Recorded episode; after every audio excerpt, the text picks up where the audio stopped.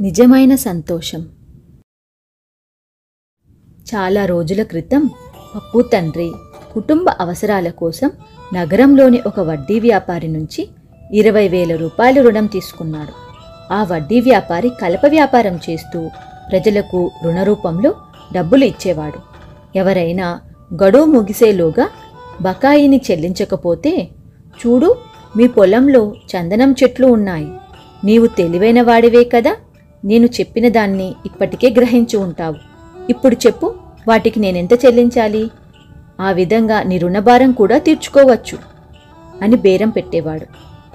పప్పు తండ్రి తీసుకున్న రుణం కూడా ఇలాగే కొండెక్కసాగింది.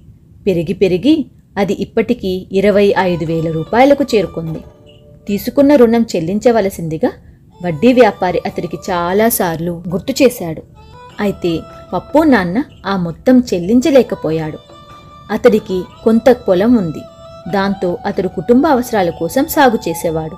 అలాగే అతడి ఇంటి ముందు నూట యాభై సంవత్సరాల నాటి పెద్ద మర్రి చెట్టు ఉంది. ఈ చెట్టు కూడా పూర్వీకుల ఆస్తిలాగా తయారయ్యింది కొంతకాలం క్రితం వరద వెల్లువెత్తి అతడి పొలంలోని పంటను మొత్తంగా తుడిచిపెట్టేసింది. అలా జరగకపోయి ఉంటే అతడు చాలా సంతోషంగా ఉండేవాడు. ఈ ఏడు కూడా ఏపుగా పెరిగిన పంటను చూస్తూ అతడిలా ఆలోచించాడు.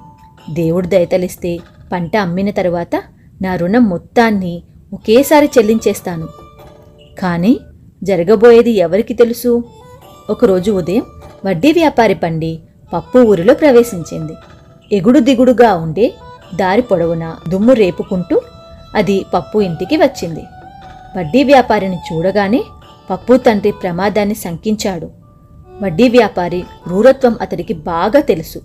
ఇరుగు పొరుగు వారికి వినపడేలాగా తన రుణం తీర్చమంటూ అతడు గట్టిగా అరచకపోతే అదే పదివేలు అనుకున్నాడు. కానీ వడ్డీ వ్యాపారి మాత్రం పప్పు నాన్నతో బడబడా మాట్లాడుతున్నాడు. నారాయణ ఇప్పుడే నాకు రావలసిన డబ్బు చెల్లించు. నాకు డబ్బుతో అవసరం ఉన్నప్పటికీ నీ అవసరం కోసం దాన్ని నీకిచ్చాను. అయితే నువ్వు మాత్రం నా అప్పు బకాయి ఇంతవరకు చెల్లించలేదు. ఇలా మాట్లాడుతూ వడ్డీ వ్యాపారి అసలు విషయానికి వచ్చాడు. ఆ ఇంటి ముందు ఉన్న మర్రి చెట్టు వారిదని అతనికి ముందే తెలుసు. ఆ మర్రి చెట్టును ఏం చేసుకుంటారు? దాన్ని నాకు ఇచ్చేయండి. మీ రుణం బకాయి తీరిపోతుంది. పైగా మరి దేనికి మీరు గాబరా పడనవసరం ఉండదు. వడ్డీ వ్యాపారి నోట ఈ మాట వినగానే పప్పు తండ్రి ఒక్కసారిగా ఆశ్చర్యానికి లోనయ్యాడు. ఆ మర్రి చెట్టును అమ్మడం అతనికి ఏమాత్రం ఇష్టం లేదు. కానీ అతనేం చేయగలడు?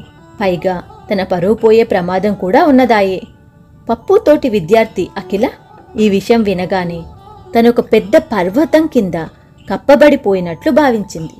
మర్రి చెట్టు లేకపోతే తామంతా ఎక్కడ ఊగులాడాలి? అఖిల ఈ విషయాన్ని ప్రీతికి చెప్పగానే ప్రీతి కూడా నమ్మలేకపోయింది. అఖిల ఊరికనే చెబుతుందని భావించి అబద్ధాలు మాని నోరు మూసుకోవే ఇంత పెద్ద చెట్టును పట్టుకుని కోసివేసే గన్లెవ్వరిక్కడా గురునాథం ఊడలు పట్టుకుని ఊగేందుకు సమయం లేకపోతే చెట్టు ఎక్కేవాడు. అతడు కూడా ఈ విషయం విని బాధపడ్డాడు. పావురం గూట్లో పెట్టిన రెండు గుడ్ల మాటేమిటి? మైనా గూట్లో పాటలు పాడుతున్న చిన్ని గువ్వలున్నాయి. వాటి గతేమిటివి? చెట్టుకు పట్టనున్న గతి తెలిసి పిల్లల్లో ప్రతి ఒక్కరూ విచారపడ్డారు. వాళ్ళ హృదయాల్లో బాధ పేరుకుంది.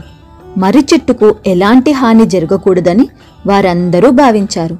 పిల్లలే కాదు పెద్దవాళ్ళు కూడా విచారపడ్డారు. ఎందుకంటే వారికి ఆ చెట్టంటే ప్రాణం మరి. ఆ చెట్టు కింద ఆడుకునేవారు పెరిగి పెద్దయ్యారు కూడా. మర్రి చెట్టు మీద నివసించే పక్షులు చెట్టు కింద పిల్లలు విచారంగా ఉండడం గమనించాయి. ఏదో కీడు జరగనుంది.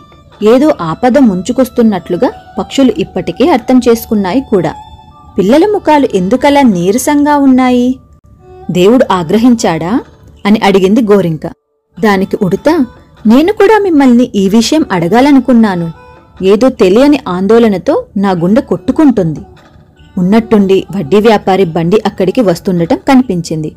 అది సరిగ్గా పప్పు ఇంటి ముందు ఆగింది. దాంట్లోంచి కొంతమంది దిగారు. వారి చేతుల్లో గొడ్డళ్ళు రంపాలు కూడా ఉన్నాయి. పప్పు నాన్న వడ్డీ వ్యాపారి ముందు నిలుచున్నాడు. అతడి ముఖం వాడిపోయింది.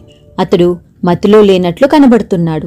క్షణాల్లోపే మర్రి చెట్టును కోతకోయడానికి వడ్డీ వ్యాపారి వచ్చినట్లు వార్త సుడిగాలిలా పాకిపోయింది. ఆ మాట వినగానే పిల్లలు నమ్మలేనట్లుగా ఒకరి ముఖం ఒకరు చూసుకున్నారు. పప్పుకి బిల్లు అనే స్నేహితుడున్నాడు. అతడు పప్పు కంటే రెండేళ్ళు పెద్దవాడు. అతడు కాస్త చురుకైనవాడు కూడా. ఉన్నట్లుండి అతడి మనసులో ఒక ఆలోచన తట్టి స్నేహితులతో చెప్పాడు. అదన్నమాట విషయం. పిల్లలందరికీ తెలిసిపోయింది. వడ్డీ వ్యాపారి ఆ చెట్టును కోయవలసిందిగా తన మనుషులను ఆదేశించడానికి ముందే పళని రవి నరేంద్ర వెంకి తిరుమాల్ బాల లలిత యమున అనేక మంది పిల్లలు తమ హుండీలతో పాటు వచ్చి తాము దాచుకున్నదంతా బిల్లు పరిచిన బట్టపై పోశారు.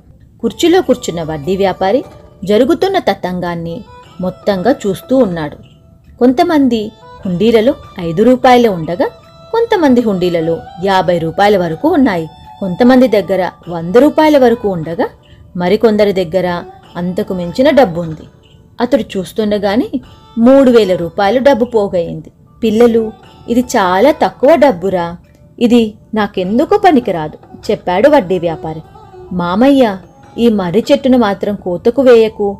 నీకు మాటిస్తున్నాము మేము ప్రతి నెలా డబ్బు వసూలు చేసి క్రమం తప్పకుండా నీకు ఇస్తాము అని బిల్లు చెబుతూ తన వద్ద పోగుపడిన డబ్బును వడ్డీ వ్యాపారికి ఇచ్చాడు. పిల్లలందరూ చేతులు జోడించి అతని ముందు నిలుచున్నారు.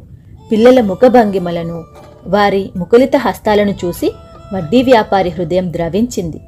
కాసేపు ఆలోచించి అతడు తన చేతిని పప్పు నాన్న భుజంపై వేసి ఈ పిల్లల ముఖాల్లోని ప్రేమానురాగాలను చూస్తుంటే మర్రి చెట్టును కొయ్యాలనిపించడం లేదు. వారు తమ పరిసరాలను ఎంతగానో ప్రేమిస్తున్నారు. దేవుడు మిమ్మల్ని కరుణించుగాక మీకు మంచి భవిష్యత్తు ఏర్పడుగాక నా బాకీని నీవే తీర్చు. నీకు ఎంత అనిపిస్తే అంతే వడ్డీ ఇవ్వు. వడ్డీ ఇవ్వలేను అంటే కూడా పర్వాలేదు. పప్పు నాన్న కూడా వారితో పాటు చేతులు ముడుచుకునే ఉన్నాడు. తేనీరు తాగిన తర్వాత వడ్డీ వ్యాపారి బయలుదేరిపోవడానికి తన బండిలో కూర్చోగానే మర్రిచెట్టు పైనుంచి పక్షుల కిలకిలా రావాలను అతడు విన్నాడు. ఉడతలు కిచుకిచూమంటూ ఒక కొమ్మ నుండి మరొక కొమ్మ మీదకి ఎగురుతూ సంతోషం పట్టలేకపోతున్నాయి. పక్షులు పాట పాడుతూ తనకు కృతజ్ఞత చెబుతున్నట్లు వడ్డీ వ్యాపారి తలిచాడు. తర్వాత పప్పు నాన్న పిల్లలతో మాట్లాడుతూ పిల్లలు మర్రి చెట్టును నిజంగా మీరే కాపాడారు. మీ రుణం ఎప్పటికీ తీర్చుకోలేను. పిల్లలంతా మర్రి చెట్టు కిందకి చేరి గంతులేసాగారు మర్రి చెట్టు తలెత్తుకుని నిలబడి ప్రశాంతంగా చూస్తూ మందహాసం చేయసాగింది.